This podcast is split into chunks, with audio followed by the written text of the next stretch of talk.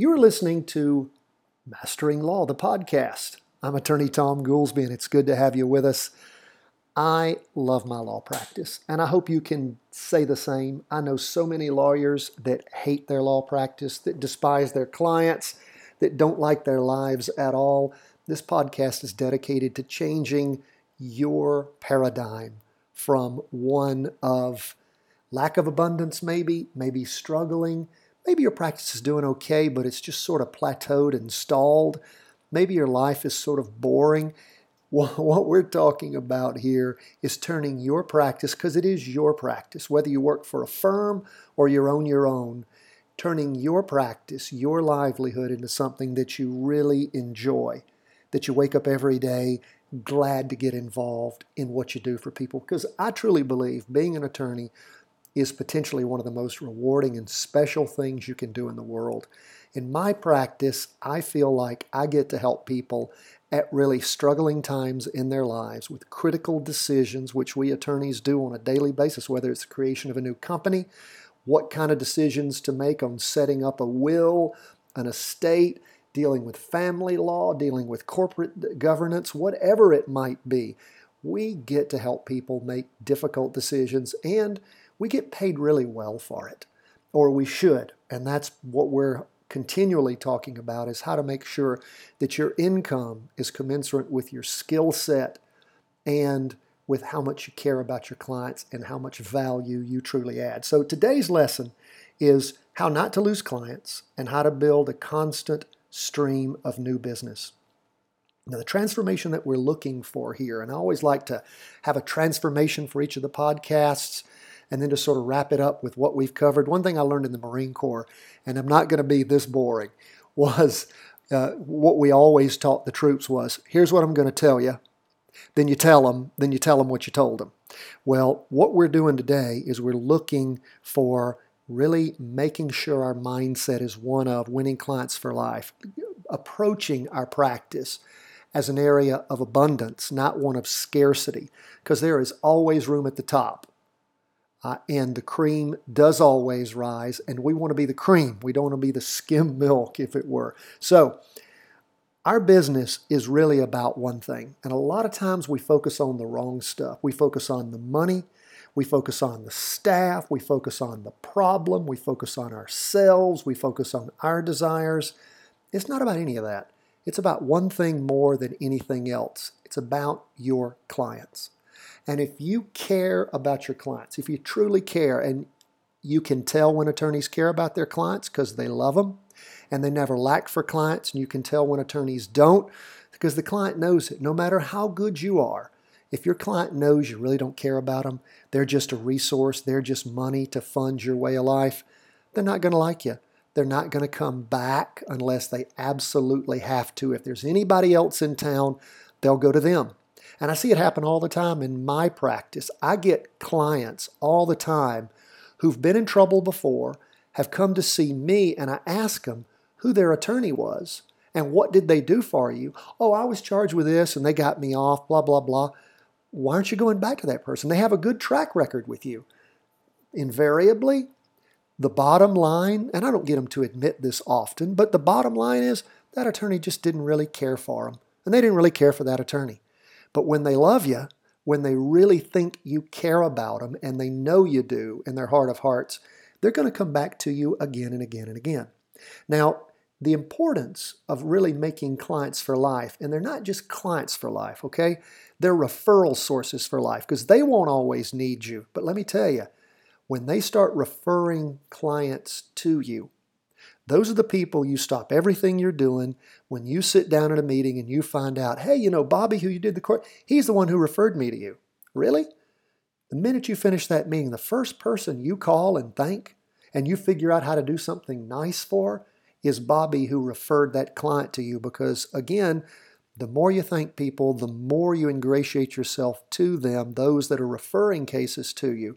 You know, it, it, it's the cheapest, literally the cheapest form of advertising and the best you have. There is nothing like having a former client refer somebody to you and be a referral source. Those people are literally the golden geese in, in our world, in everybody's world. Now, this is what's interesting too, and something I encourage you to explore with your accountant, looking at your books and figuring it out. You will find over and over, and it's the Pareto principle, twenty percent of the people that you have as clients make up eighty percent of your revenue. It's virtually that way everywhere. twenty percent make up eighty percent of your revenue. Now, you've already earned those people's business, and your trick is you don't ever want to lose it. They're your friends, they're your cheerleaders, and they're literally your law practice's best friends. So treat those people like the gold they are. Identify who they are. Identify the people who have the potential to be that twenty percent that make up the majority of your business and or the majority of your referrals. The Pareto principle, I've taught on that a lot over the years. What is it? Well, there was an Italian economist named Pareto. I can't remember his first name, Antonio or something. He he was both an, an amateur horticulturist. He, he grew he had a garden, and he also was an economist. And one thing he saw was that in the Italian economy, about eighty percent of everything was owned by about twenty percent of the people. He noticed the same thing in his garden, that twenty percent of his pea plants produced eighty percent of his peas. And he started studying that and realizing over and over and over and over in life, he discovered that twenty eighty principle. Sometimes it's ninety-nine one, but it's rarely less than, than eighty percent of your results come on twenty percent of your efforts, come from Uh, from twenty percent of your clients, come from twenty percent of your expenses. I mean, on and on and on. And identifying those people and understanding the Pareto principle and its value to you is very, very important. Now, let's talk about clients themselves. When you first get a chance to sit down with a client, this is one thing I noticed that attorneys over the years very rarely do. They very rarely ask the, the, the real poignant questions. And this is something, as you're interviewing whoever it is, you're forming a corporation for somebody, you're helping them with a lawsuit, small claims court, a division of property, will, whatever it is, you want to find out from every client. And this is something worth writing down. It's in the show notes. What are their fears? What are they worried about? What is it? Are they are their fears realistic? Are they completely unrealistic? I have people all the time that come into my practice who have been charged with a crime, and they are worried about one thing, and that is going to jail. Am I going to jail? Now, they might not, may not ask you, but that is the number one thing on their mind. And of course, in the large majority of cases, no, there's no way the state can even put you in jail in a worst case scenario. Yeah, if you slugged a bailiff, you took a lunge at the judge, yeah, they could probably put you in jail for that. But short of that, you're not going to jail. And I, I like to make sure that I reassure people, you know, I'm your lawyer. I'm going to be representing you. I can guarantee you, unless you do something crazy, I'm not going to let you go to jail. Next is, what do they expect from you? What do they want? And, and I'm telling you right now, if they expect unrealistic stuff coming into your office and you don't fix it, the first time you sit down with them, you don't explain, look, I'm going to do your corporate document, but I'm not going to call you every week and see how your business is going. You know, I'm not going to do this. I'm not going to do this. Do not expect, you know, and again, you don't box it like that. You box it like, here's all I'm going to do for you. What else are you concerned about? What else do you need? And if they start saying, look, I'm going to need you to call me every week and update me on my case, first thing I tell them is, no, that's not going to happen. What do you mean that's not going to? I, I, I'm going to expect, I know, I am, I've got a lot of clients. You're not my only client. Here's how it's going to work. And I have found over and over, when you establish from the very beginning, you're in charge, and if they're a real jerk and they want to go, and, and I've never had anybody walk out of my office because I laid down the law and told them how things were going to work. I haven't. And you, you should not have that happen. You should have people that are realistic, but if they're crazy, you know, you need to get them out of your office anyway. You don't want them. And if they won't be realistic, if they expect you to call them every single week instead of sending them a memo or whatever else, then, you know, that isn't going to happen unless they're going to pay. They're going to pay very heavily for that. Then, of course, you'd probably be willing to do it. But make sure you establish that from the beginning. Uh, and, and another one, how often do they expect to hear from you? You know, the one thing that you find over and over and over and over and over again in surveys about lawyers is, yes, the lawyer didn't care. That was a big concern. But the number one, Never heard from them. Never knew what they were doing. And I tell you, I remember as a young lawyer, I was working so hard on a case one time, as a personal injury case. My client calls me up and says, yeah, I need to come by and get my file. And I'm like, what? I mean, I'd literally just been working on the guy's case for like three or four hours. He says, yeah, I, I just don't feel like, you know, you really care about my case. I was like, care about your case? Man, I've been, I've been on your case. I can come up with ten questions that I need answers to right now. I've been working on your case all day. And in fact, it's been on my desk for the last three weeks. I've spent untold hours on it. Really? Well, I, I didn't even think you, you were in pain. And you know why? Because he wasn't a mind reader. He didn't know I was thinking about his case, was worrying about his case, was working on his case.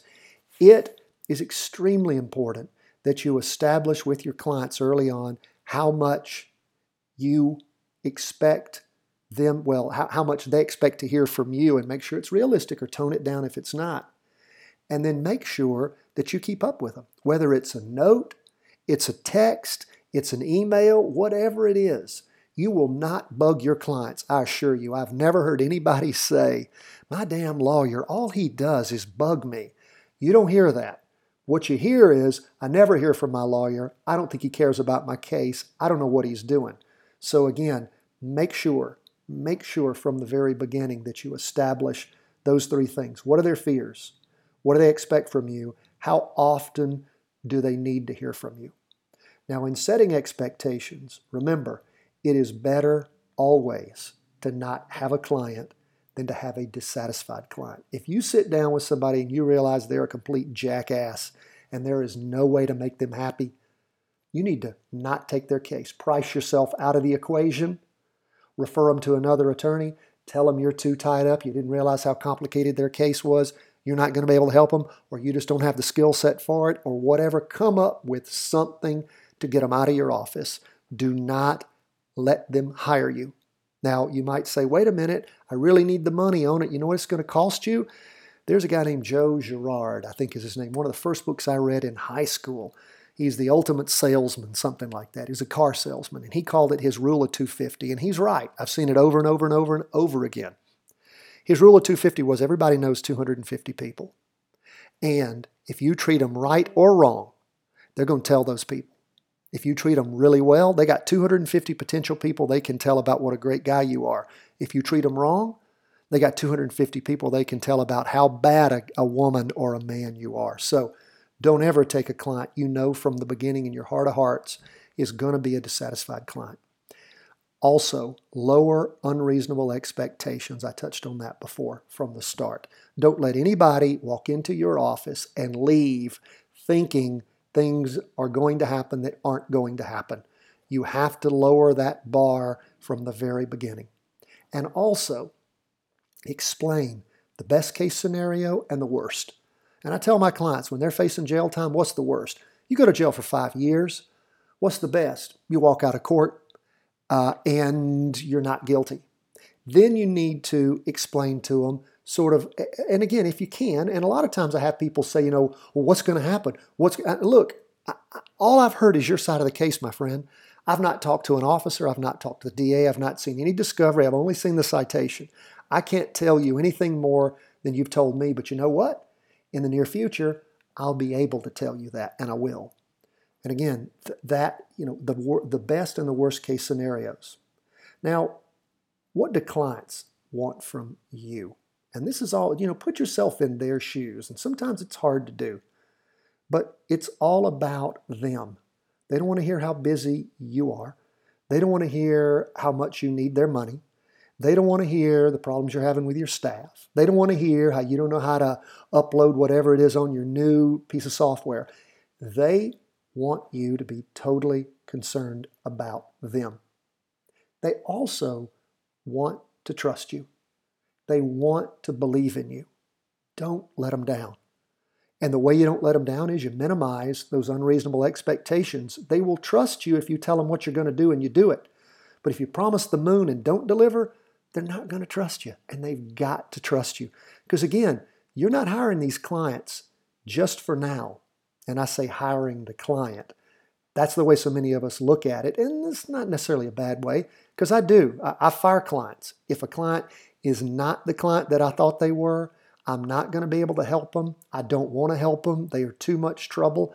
I fire them. Now, I figure out how to do it in a in a, a decent way. But at the same time, I realize that it's a situation where I've got to make sure I'm the best lawyer for them, and I want them to trust me, and I want them to be a great referral source, uh, a great referral source in the future if they can be. And almost all of them can be if I make sure the right clients hire me. And then lastly, they want you to care about them. They really want you to care about them. If you care about them, if you pay attention to them, if you deal with their issues, they will trust you. And when their case is over, they have the ability to be incredible referral sources to you. The cheapest and best source of referrals on the planet are satisfied clients. Now, how do you get referrals from clients? Well, first off, you ask for them. When you get their case successfully concluded, the last thing you say to them is, John, it's been my pleasure to handle this whatever, corporate matter, estate, what, you know, please in the future, let me hear from you when you have any legal situation in such and such an area, you know, whatever it might be. And please, John, so much of my business comes in from referrals. Please refer me to friends and family, folks that you know could use my services. And you know what I do, right? And you make sure they know what you do. Then what do you do? Well, there's a, there's a myriad of other ways that you can keep up with people and keep yourself in their heads ever so often so that when they do run across a friend, a family member that needs your help, they'll refer them to you. Here's just four. Email. Put them on your email list. We've got other teachings and all that you'll hear uh, as you as you follow up on the podcast about how to do a weekly email. Real simple to do. Take you ten minutes. You can write four of them up at a time. You can uh, task, batch that work, and then set it up to be sent off automatically. But a, a simple little email to your clients. And you just gather up their email addresses, you put them into, and we'll, we'll, we'll give you a whole teaching on that. And emails are a great way. Just a, a weekly or even, if nothing but a monthly, okay? Something where you reach out and touch them. Email's free, okay? It just takes a little bit of your time putting it together. Don't recommend a staffer do it. You got to do it as far as writing it, putting it together, and putting your own spin on it. But you can have a staffer send it out. Next is a uh, a newsletter monthly. Now, emails I think of more of like a weekly thing. You can do a newsletter monthly. I really don't do newsletters. I do emails once a week.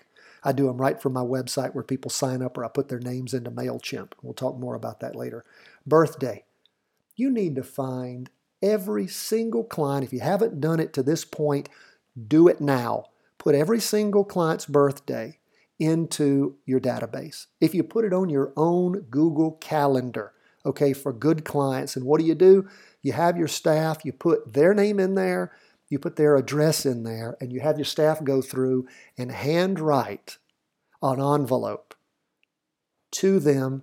You sign a little birthday card, you get different ones every year, and you send it off to them. So few people get a birthday card. And when they get a birthday card from their lawyer, it might not mean a lot to you, but to the average person, to be remembered with a nice little note. Hope that new business is going well. You know, let me know if you need a new update. You know, don't forget about your will. Whatever. Or just happy birthday. Sign it.